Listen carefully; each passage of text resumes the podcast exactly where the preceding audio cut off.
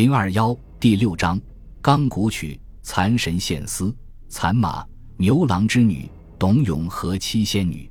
皇帝杀了蚩尤以后，为了庆祝战争的胜利，就做了一部乐曲，名叫《钢鼓曲》，共分为十章，有什么雷震惊、猛虎骇、灵魁吼、雕恶征等等。单从这些歌曲的名目看，已经可以想见那勇武和雄壮了。又还配以钢鼓这种宴会宾客时候用的特制大鼓，就更是气概不凡。在这一片咚咚的鼓声里，胜利的战士们唱着凯歌，又应和着鼓声，在殿堂上做着种种象征杀敌制胜的鸡脖姿态的舞蹈。这时，坐在大殿中央宝座上听乐观舞的皇帝，他那踌躇满志的高兴心情，我们是可以想见的了。正在作乐庆功、皆大欢喜的时候，作为锦上添花的。又有那披着一张马皮的残神从天空冉冉下降，手里捧了两角丝，一角颜色黄的像金子，一角颜色白的像白银，前来献给皇帝。这披着马皮的残神原来是一个容貌姣好的姑娘，只可惜多了这一张马皮，而这马皮粘附在她的身上，又像生了根的一般，和她的身体早已经连成一片，丝毫也没有法子揭取下来。常若他把马皮两边的边沿拉拢一点，包裹住自己的身体，那么他马上就会化为一条蚕，一条有着马样的头的蚕。甚至他如果愿意的话，他就可以马上从嘴里吐出细长的、发出闪光的丝来。在北方的荒野，在那高有百丈、并排着生长的光干无枝的三株桑树的近旁，他确实是半跪着趴在另一棵大树上，不分昼夜的在那里吐丝。人们于是叫这片荒野做欧斯之野。这美丽的姑娘为什么竟披着马皮，化身为蚕，做了蚕神呢？原来有这么一个民间传说的故事：上古时候，有一个男子出门远行，在外面很久没有回家。他家里没有别的人，只有一个小女儿和一匹公马。这公马就由小女儿亲自喂养着。小女儿在家里很是寂寞，常常想念她的父亲。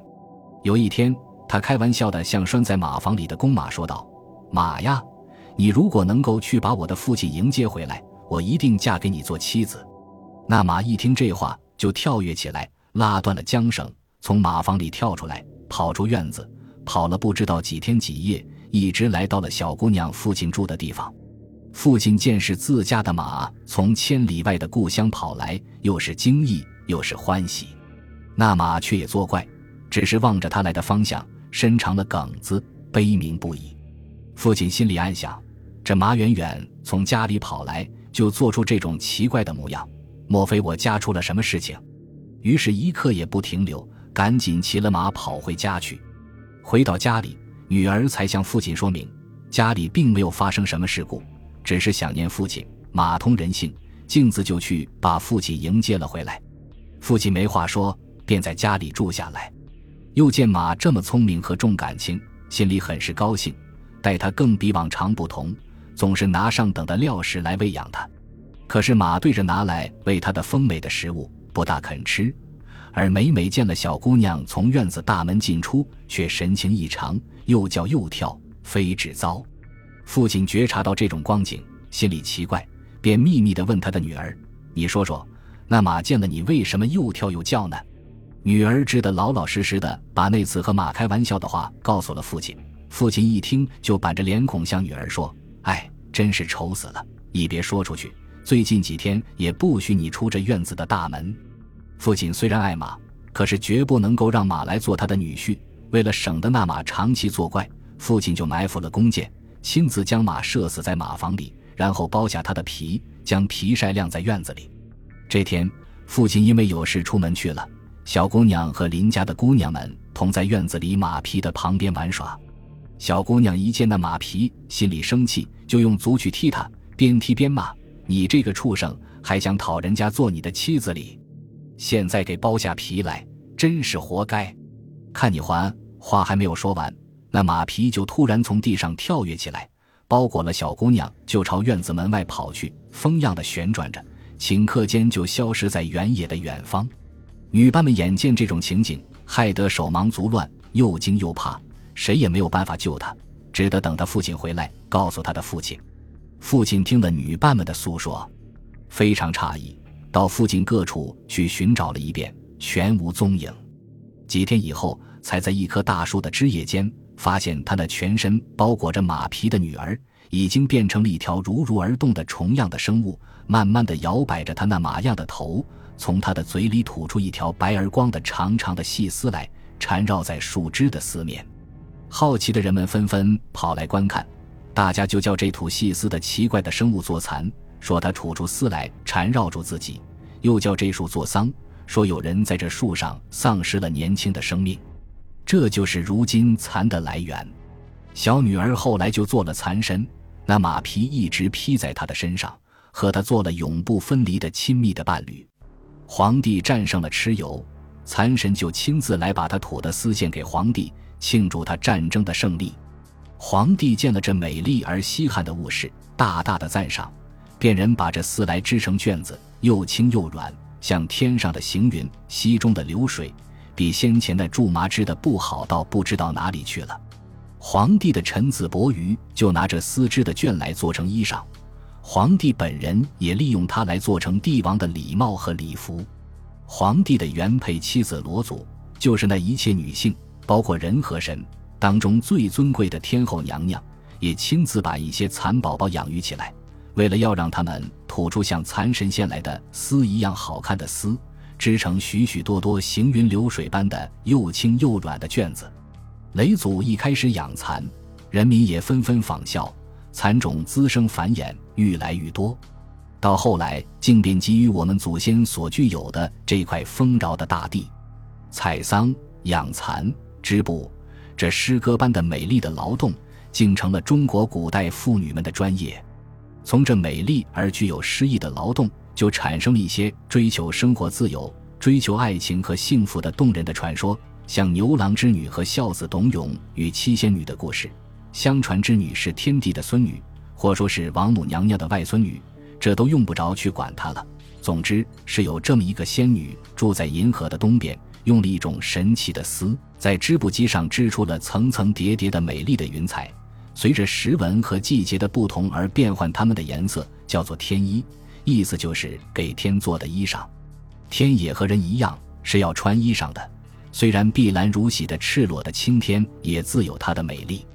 做这种工作，除了织女而外，还有别的六位年轻的仙女，都是织女的姐妹，也都是天上的织造能手。织女在他们当中是最勤勉努力的一个，隔着那条清浅的闪光的银河就是人间，在那里住着一个牧牛郎，叫做牛郎。他的父母早死去了，常受哥嫂的虐待。终于，他被哥嫂不公平的分家出去，给了他一条老牛，叫他自立门户。靠了老牛的帮助和他的努力劳动，他在荒野地上披荆斩棘，耕田种地，盖造屋子。一两年后，居然营建了个小小的家，勉强可以维持生活。可是，除了那条不会说话的老牛面外，冷清的家里只有他一个人，日子过得相当寂寞。有一天，老牛忽然口吐人言，告诉他说：“织女和别的仙女将要到银河去洗澡，叫他乘他们洗澡的时候夺取织女的衣裳，他就可以成为他的妻子。”惊异的牛郎终于听从了老牛的话。到时候稍稍去到银河岸边的芦苇丛里躲着，等候织女和她的女伴们来临。不多一会，织女和美丽的仙女们果然来到银河洗澡，脱下青罗衣裳，纵身跃入清流。顷刻之间，绿波荡漾的水面上就好像绽开了朵朵的白莲。牛郎从芦苇里跑出来，从青草岸上仙女们的衣裳堆里夺取了织女的衣裳。惊骇的仙女们乱纷纷的急忙穿上自己的衣裳。像飞鸟般的四下惊飞逃散，银河里就只剩下那个不能够逃走的可怜的织女。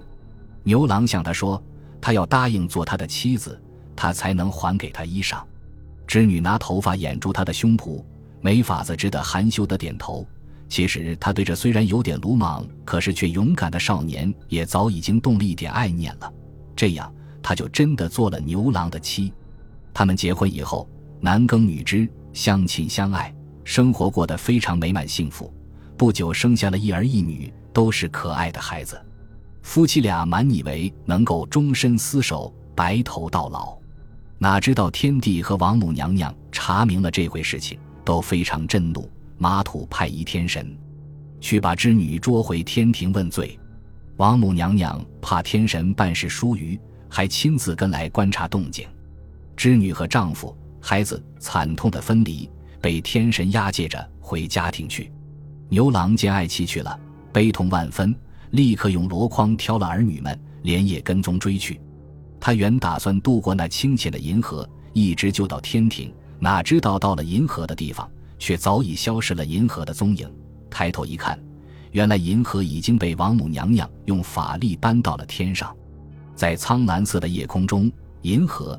还是那么一泓清浅的闪光的水流，可是已经仙凡易路，再也不能够接近它了。